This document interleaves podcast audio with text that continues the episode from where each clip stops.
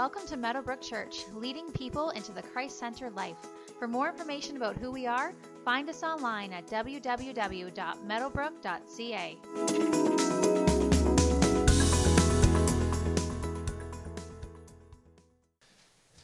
Thanks, worship team.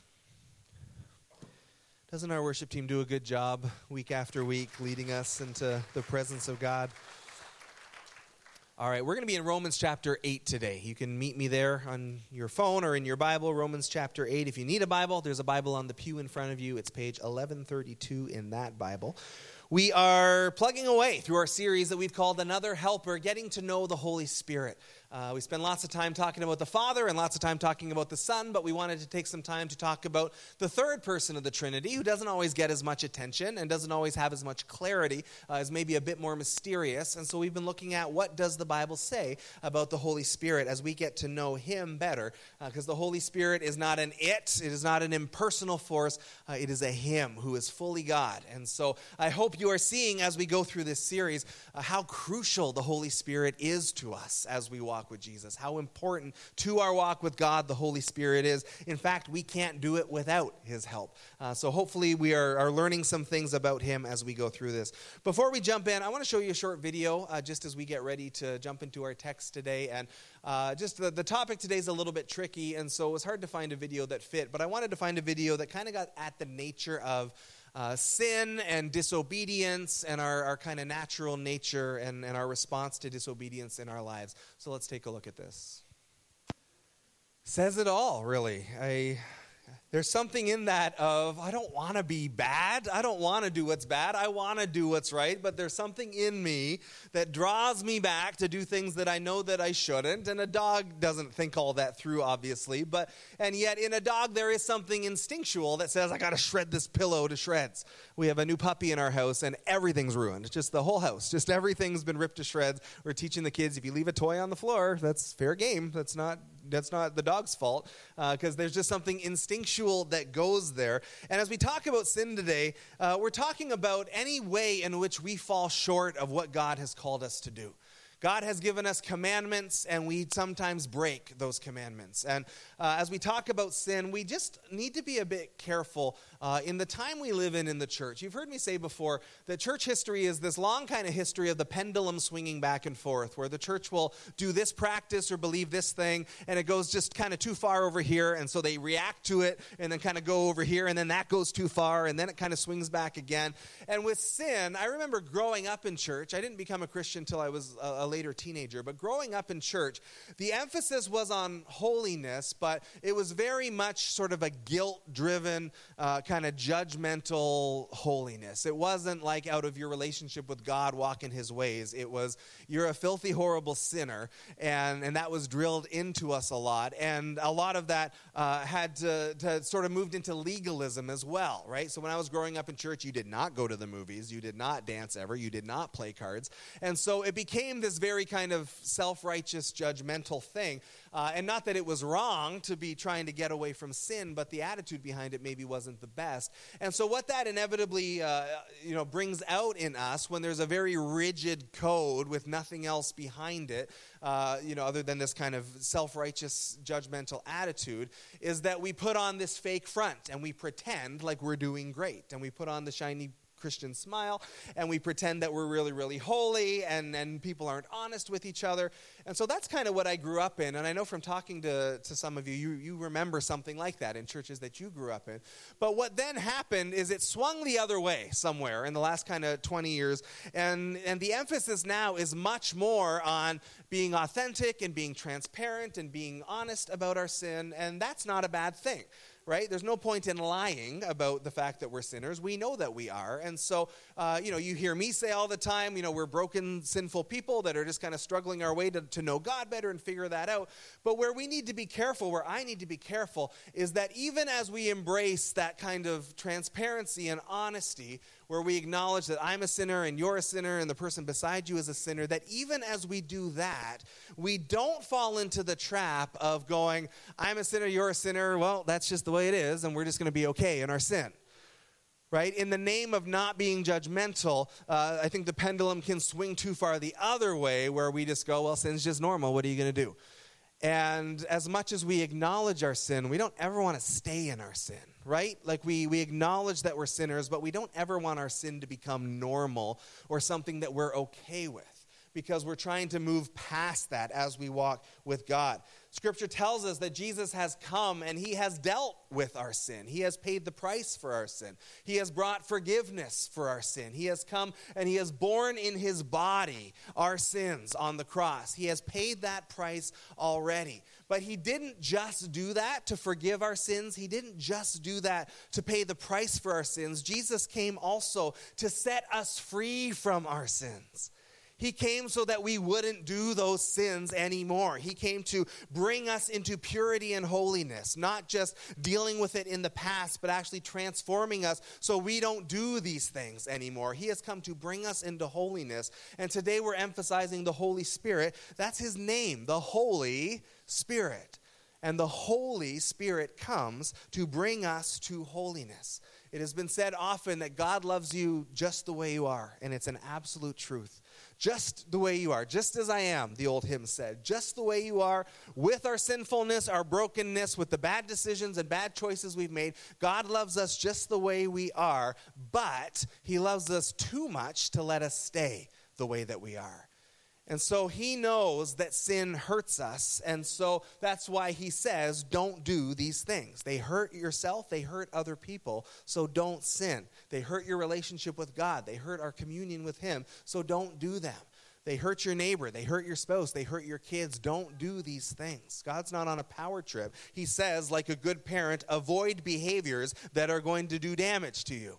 And so God says, don't do these things. We struggle with that. But today we're talking about how the Holy Spirit comes to help us walk in holiness so that we can walk in ways that are pleasing to God. Let's take a look at our text today. We're in Romans chapter 8, and we're starting in verse 1.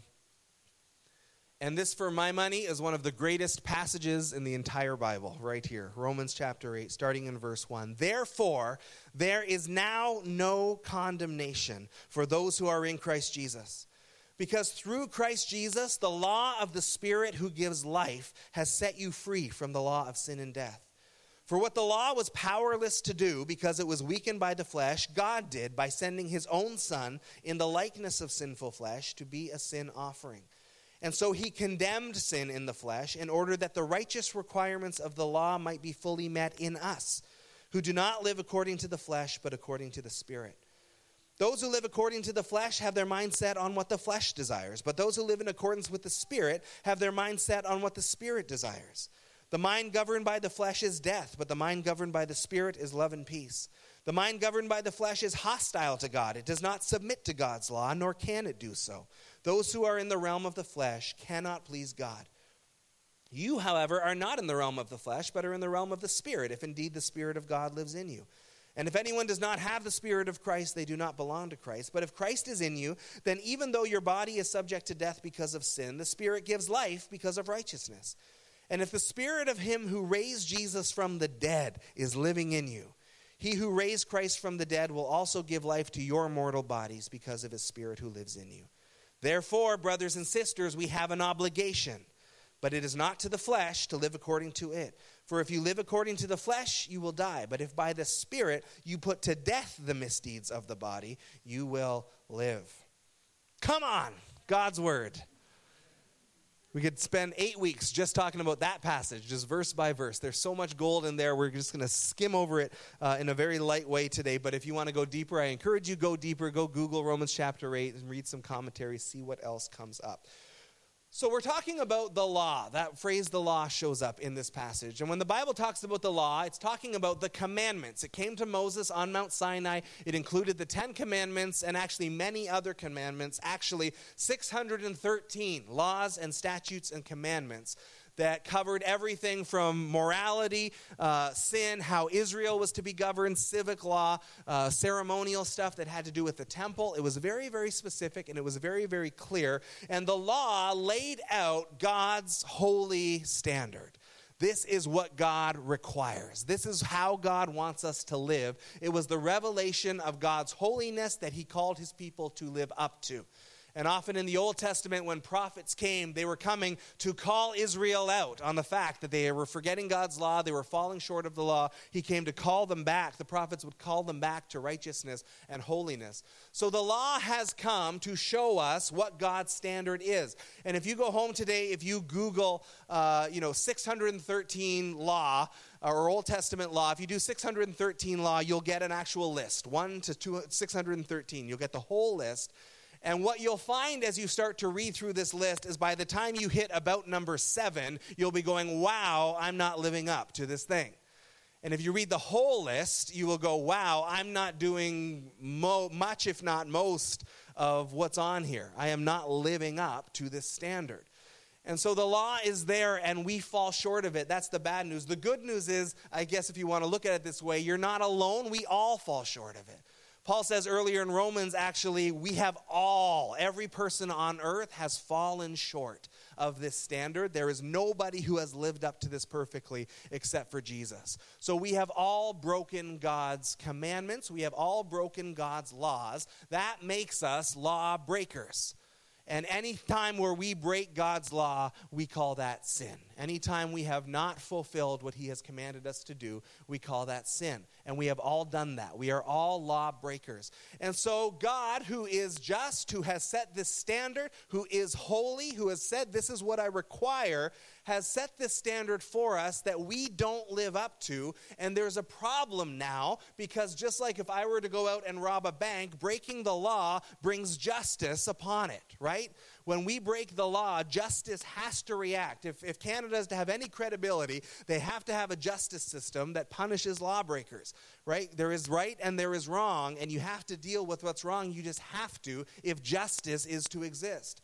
And so, if we break God's laws, justice has to respond. Lawbreaking has to be punished. If God is going to have any credibility, and because we believe there is right and there is wrong, and God is the author of what is right and, and the, the one who decides what is wrong, if we break his law, there has to be justice.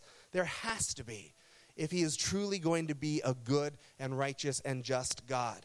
And so, because we have broken that law, we are worthy of justice, divine justice coming upon us. We are worthy to be judged for how we've broken the law, just like anyone who breaks the law. And we are worthy of condemnation for breaking that. We are worthy of whatever punishment God has, because anyone who breaks the law just has to be punished if God is righteous. And yet, at the same time, God is love.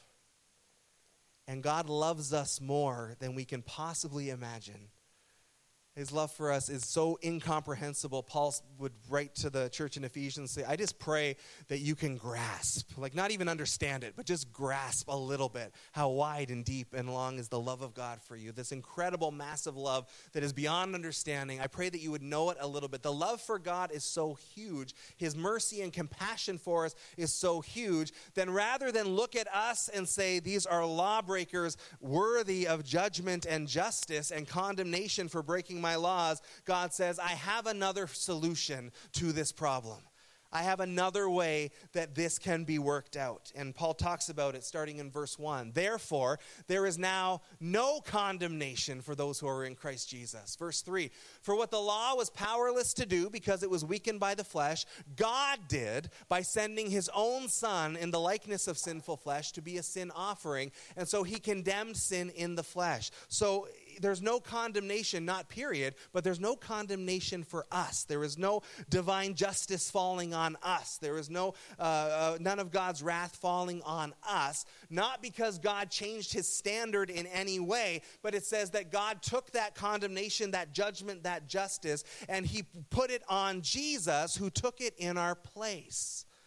So it's not that there's no condemnation at all. There's just no condemnation for us who are in Christ Jesus because God took that condemnation and in Jesus he condemned sin. In Jesus he judged sin. In Jesus the divine justice was poured out.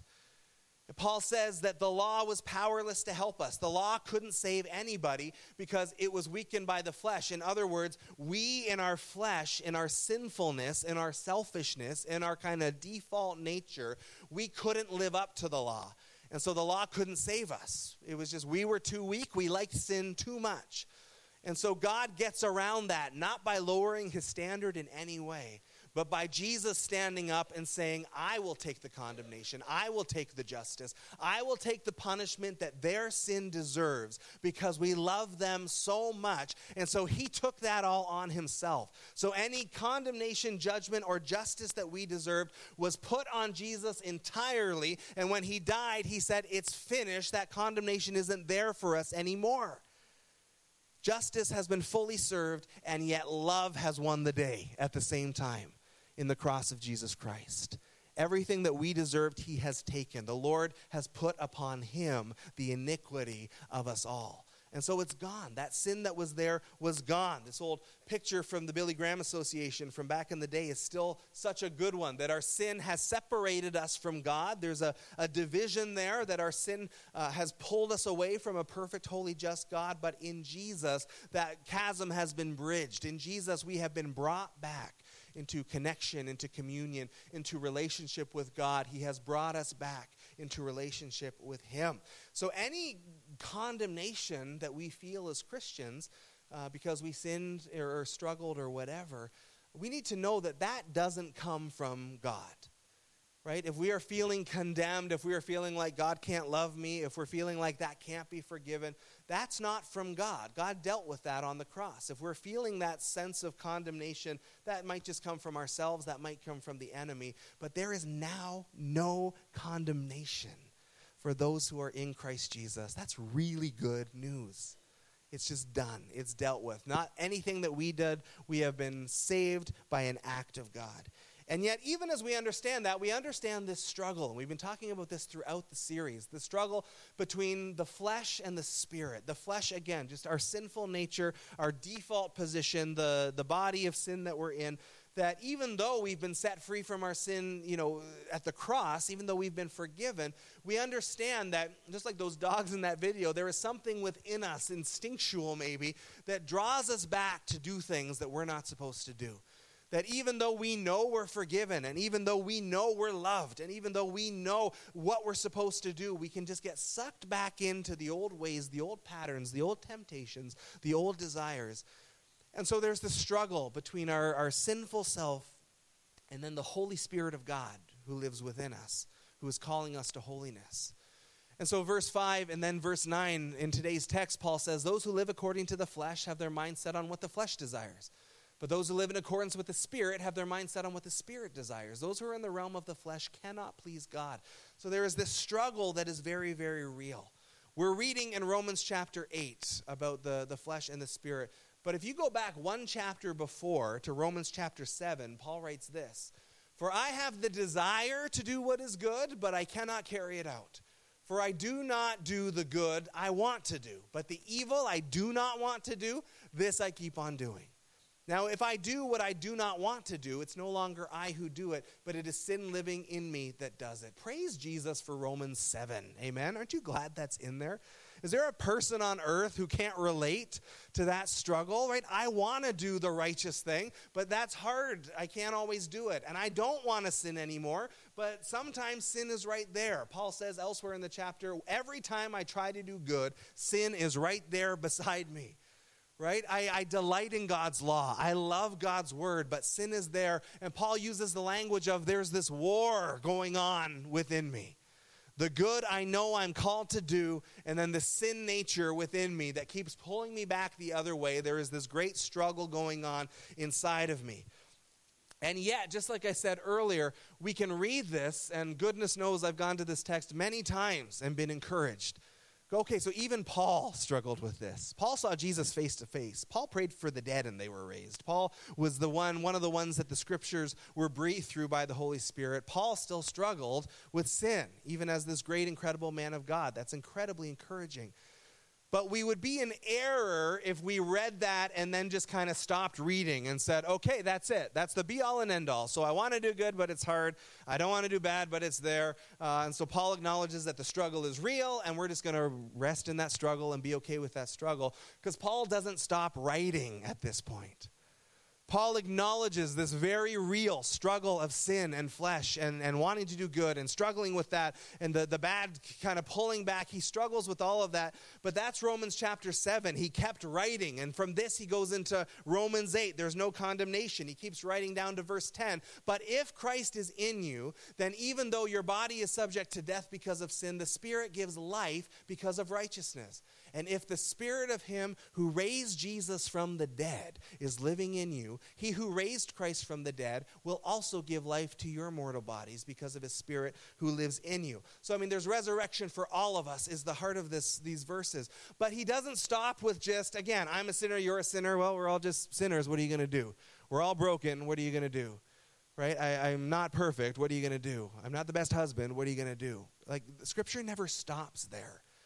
And I, I, don't love the move I see in, in, in theology these days of just kind of stopping there, of just, hey, I'm just, I'm a sinful, broken husband and father and pastor who, that's just a sinner. I'm just a sinner. What are you going to do? Right? Because resurrection is the end of the story. Right? Holiness is what we are called to. So we acknowledge, like Paul in Romans 7, hey, this is a real struggle for sure but then we also need to acknowledge with Paul in the next chapter, Romans 8, that the Spirit who raised Jesus from the dead is in us right now. That we are not left alone in our sin. We are not left alone in our struggle. That the Spirit of Him who raised Jesus from the dead lives in us. And that's a game changer. Because then it's not just me struggling on my own. The Helper has come to set me free from the sin that my flesh wants to do. The helper has come. I'm not alone in this. And the spirit of him who raised Jesus from the dead, the phrasing is so beautiful. Could have just said Holy Spirit, but wanted to make very clear that for God, resurrection is no big deal. And that same spirit that resurrected Jesus is in you right now. Your sin is not unbeatable if the grave is not unbeatable. We can do better. We are called to holiness. We are called to walk after him. And so the Spirit comes to help us in these things. Verse 13 For if you live according to the flesh, you'll die. But if by the Spirit you put to death the misdeeds of the body, your sins, you will live. If by the Spirit you put your sins to death, you will live. We called this sermon today the Sin Murdering Spirit. How's that for a provocative title? Come on. The Spirit comes to put these things to death, to help us to put these things to death in our lives. He comes to bring us to holiness. How does He do that? The Holy Spirit, whose name is Holy Spirit, how does He help us? How does He bring us to holiness? First of all, the Holy Spirit fills us. And we've been talking about this throughout the series. One of our key verses, Ephesians 5:18, be filled with the Spirit. The verse before that says, Don't get drunk with wine, which leads to all kinds of problems, but instead be filled with the Spirit. The Spirit comes to fill us. And that happens differently for different people. We've talked about we all have different ways that we feel close to God, different ways that we connect with Him, but we need to be seeking the filling of the Spirit in our lives. I hope it's becoming clear as we go through this series. We actually can't do this without the Holy Spirit. We need Him for all of this in the Christian walk. We need his help desperately. So be filled with the Spirit. If you think about a time in your life where you have felt close to God, where you have felt connected to Him, whether it was a, a worship time or a study time or a prayer time or at camp or whatever, if you think about a time when you feel close to God, if you can kind of relive that moment for a sec, like in that moment when we feel connected to God, when we maybe feel His presence or, or we're, we're getting filled up or we feel that sort of thing, in that moment, just in that moment, sin is almost unthinkable right? Sin is almost unthinkable when I'm in the presence of God because I, I, just, He's so real in that moment. And, and I feel the connection to Him or I have the revelation from His Word or whatever is going on. But sin is almost unthinkable because His Spirit is there in that moment and He's always there. But when we're feeling that connection and that communion with God, sin is almost unthinkable because the Holy Spirit is there with us. And, and so that's a pretty good step. If being in God's presence makes sin more difficult, then I should seek his presence more and more. Right? That's going to help me overcome my sin. If the filling of the Holy Spirit helps me overcome my sin, I'm going to seek that filling more and more. Whatever the access point is in my life where I connect with God, we've talked about worship and study and creation and justice and all these things. Wherever I feel close and connected and filled up, I'm going to go there unapologetically because that's actually going to help me walk in a holy path. And the more the Spirit fills me up, the more of Him there is in my life, the less room there is for flesh. When we talked about the fruit of the Spirit a few weeks ago, the more fruit is growing in my heart, it just has a way of crowding out the sin. It just kind of pushes it out. So, if the Spirit can help us in these things, let's seek the filling of the Spirit. Find the places in your life where you connect the most with Jesus. Unapologetically go for them. Make time for them. Because as we go there and as the Spirit meets us there, sin is going to become a lot more difficult for us. The Spirit comes to fill. The Spirit also comes to convict. John 16, 8. When the Spirit comes, Jesus said, He will convict the world concerning sin and righteous and judgment. The Spirit comes to show us what we're doing wrong. We don't always know. Now, there's sin in my life that I'm aware of, that's very obvious, but then there's other times where I might not be aware of something and I'll be, you know, getting ready for bed, and then all of a sudden the thought will come to mind, you know what, the way you spoke to that person today, you really hurt their feelings. You need to go apologize. I might not have thought of that in the moment, but if we're praying, Holy Spirit, show us, we pray like the psalmist, search me, Lord, and know how is my heart today? How's my mind today? How are my words today? How are my actions today? The Holy Spirit comes to show us where we're wandering off the path so that we can correct and get back on the path again. And again, some stuff is very obvious, but sometimes we need help. The Holy Spirit comes to show us our sin. That's going to be crucial to helping us walk in holiness with Him. The Holy Spirit comes to empower. 2 Peter 1 3, His divine power has given us everything we need for a godly life. Come on.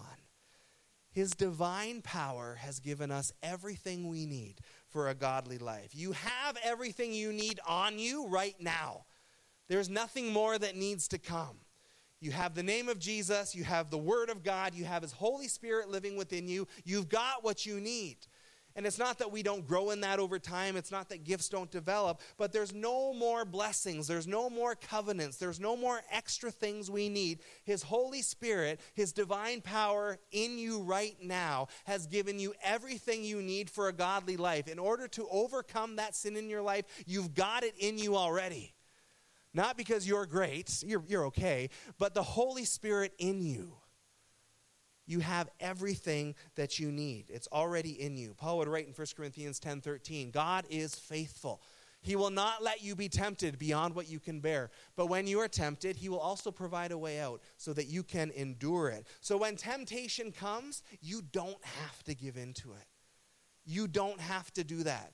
And the lie of the enemy is, uh, I just, I got to do it, right? I'm, I'm addicted to it. My flesh wants it. The lie of the enemy is, here it comes, and I'm just going to do it because that's just what I do. But in the moment of temptation, God is faithful. You have everything you need in you already to live a godly life. You don't have to do that thing.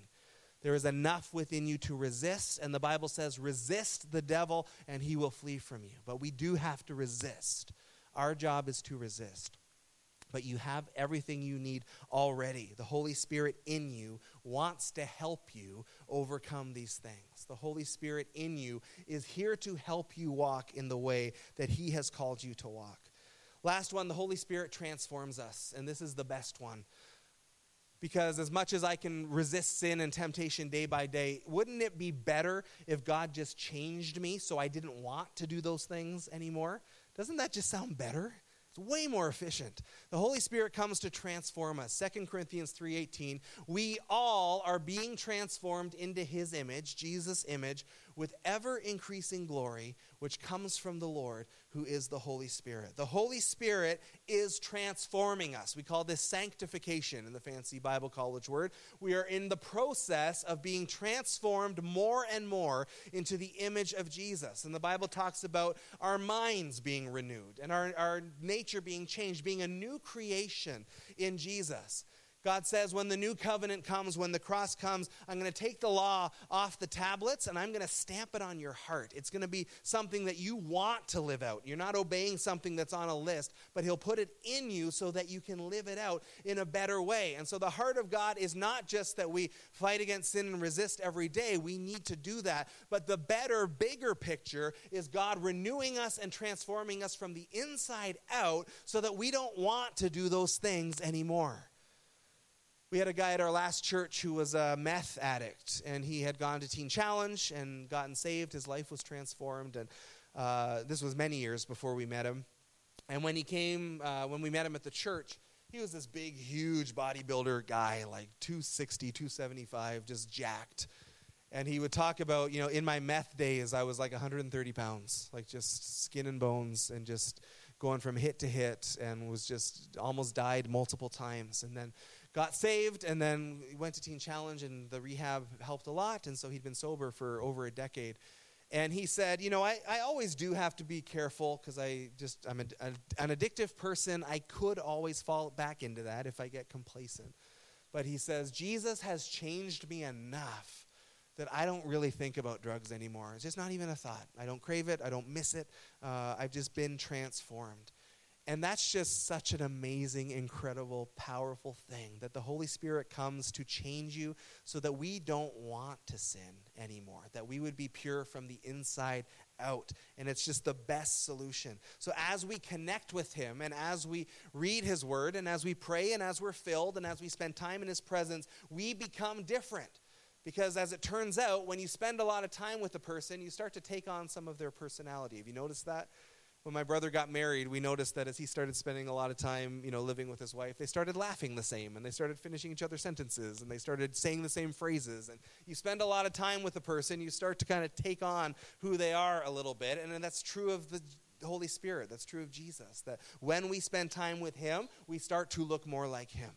When we connect and commune with Him, we start to look more like Him and we start to be transformed more and more with ever increasing glory. I love the phrase. This is picking up steam as time goes on. We are looking more like Him as time goes on, as we are transformed and renewed by the Holy Spirit. It's not an easy process or a quick one necessarily. Galatians 5:24, we looked at this a couple weeks ago. Those who belong to Christ Jesus have crucified the flesh with its passions and desires, and we acknowledge that this is a bit more of a work in process scripture rather than something that's already done. I don't know anyone uh, that has put the flesh down in their lives perfectly, but it's a crucifixion process. Uh, it's not a quick death. It is a, a day by day and, and sometimes hour by hour process of saying, I'm not going to choose that. I'm not going to go there. Holy Spirit, help me uh, out in the middle of this moment of temptation. Like it's not always quick and easy, but it's the process of putting that old, sinful, selfish part of us to death. It's a, it's a, a, process of letting that stuff go so that the spirit of life can flow in our lives more and more uh, that we will look more and more like him. Almost done. Galatians 5:16 says, "But I say walk by the Spirit, and you will not gratify the desires of the flesh."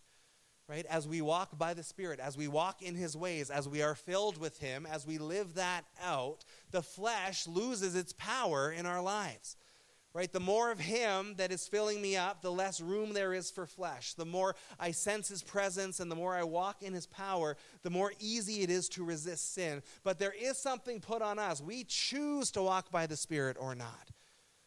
And it's interesting in our passage in Romans 8, Paul doesn't say exactly the Holy Spirit will put these things to death. He says, You by the Spirit put to death the misdeeds of the body. I have to choose whether I'm going to declare war on the sin in my life or not.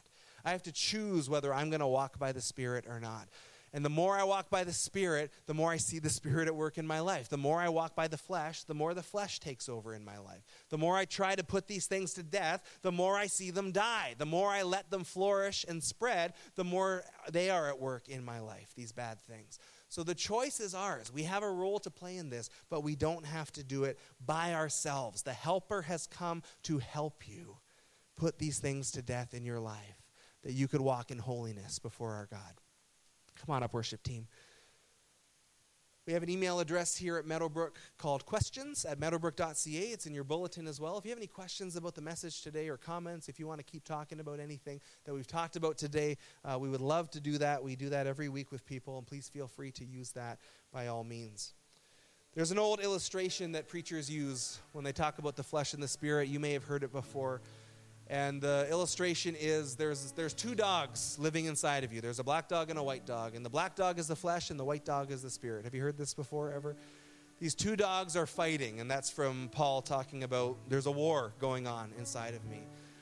And so these two dogs are fighting, and the, the challenge from preachers always is which one are you feeding? Because whichever dog you feed is going to be the stronger dog. That's going to be the dog that wins the fight. So are you feeding into the flesh? Are you continuing in your sin? Are you letting it rest there? Are you okay with the sin in your life? Or are you feeding into the Spirit? And are you praying and reading the Word? Are you walking with God? And are you seeing that side get stronger so that that side can win? And there's good in this. I have a love hate relationship with this illustration. The good in this is there's truth in what I just said that whichever side you give attention to uh, is probably going to develop more in your life. And so we're trying not to engage our fleshy side. We're trying to choose the spirit. So there is a lot of truth in that. But where I don't like it is that it kind of presumes that there are two equal factors. Right? The flesh and the spirit are equally fighting inside of us in this war that's going on. And the flesh and the Holy Spirit are not equal at all. The Holy Spirit is God Almighty. The Holy Spirit raised Jesus from the dead. The Holy Spirit is not equal to the flesh. And so, if we're going to do the dog metaphor, it needs to look a little bit more like this, I think. It's not an equal fight. The helper from heaven has come, and he's on your side to overcome these things in your life. And so we are seeking after the Spirit, the filling of the Spirit, the conviction of the Spirit, the empowering of the Spirit, that we would walk in a way that's pleasing to God. And the Holy Spirit has come to help us do exactly that. We don't have to do this on our own. We're going to close with a bit of worship and then we'll wrap up with prayer. Would you stand with me, please? Jesus, we thank you for the grace that has forgiven our sins, has paid the price for our sins, but not just that, the grace that sets us free from our sins, that we are no longer slaves to sins, but we are slaves to righteousness. And Lord, where the flesh pulls back and where the old nature rises up and where temptation is there, thank you that you have not left us alone, that we have everything we need. And we pray, rise up in us, Holy Spirit. Rise up more and more. Fill us more and more. Empower us more and more. That these things would be put to death in our lives. That they would not nag at us or pull us back. They would not bring guilt and condemnation, Lord, but that we would walk in the freedom that has already been bought for us. The price that was paid at the cross and the grace that you have released to us. Come, Spirit of God. Come, Helper, and help us walk in a way that is pleasing to God. Help us to walk in the way of holiness and purity as we walk with Jesus. We ask for all of this in Jesus' mighty and awesome and holy name. Amen. Amen. Thanks for being here with us today. God bless you. Have a wonderful week, and we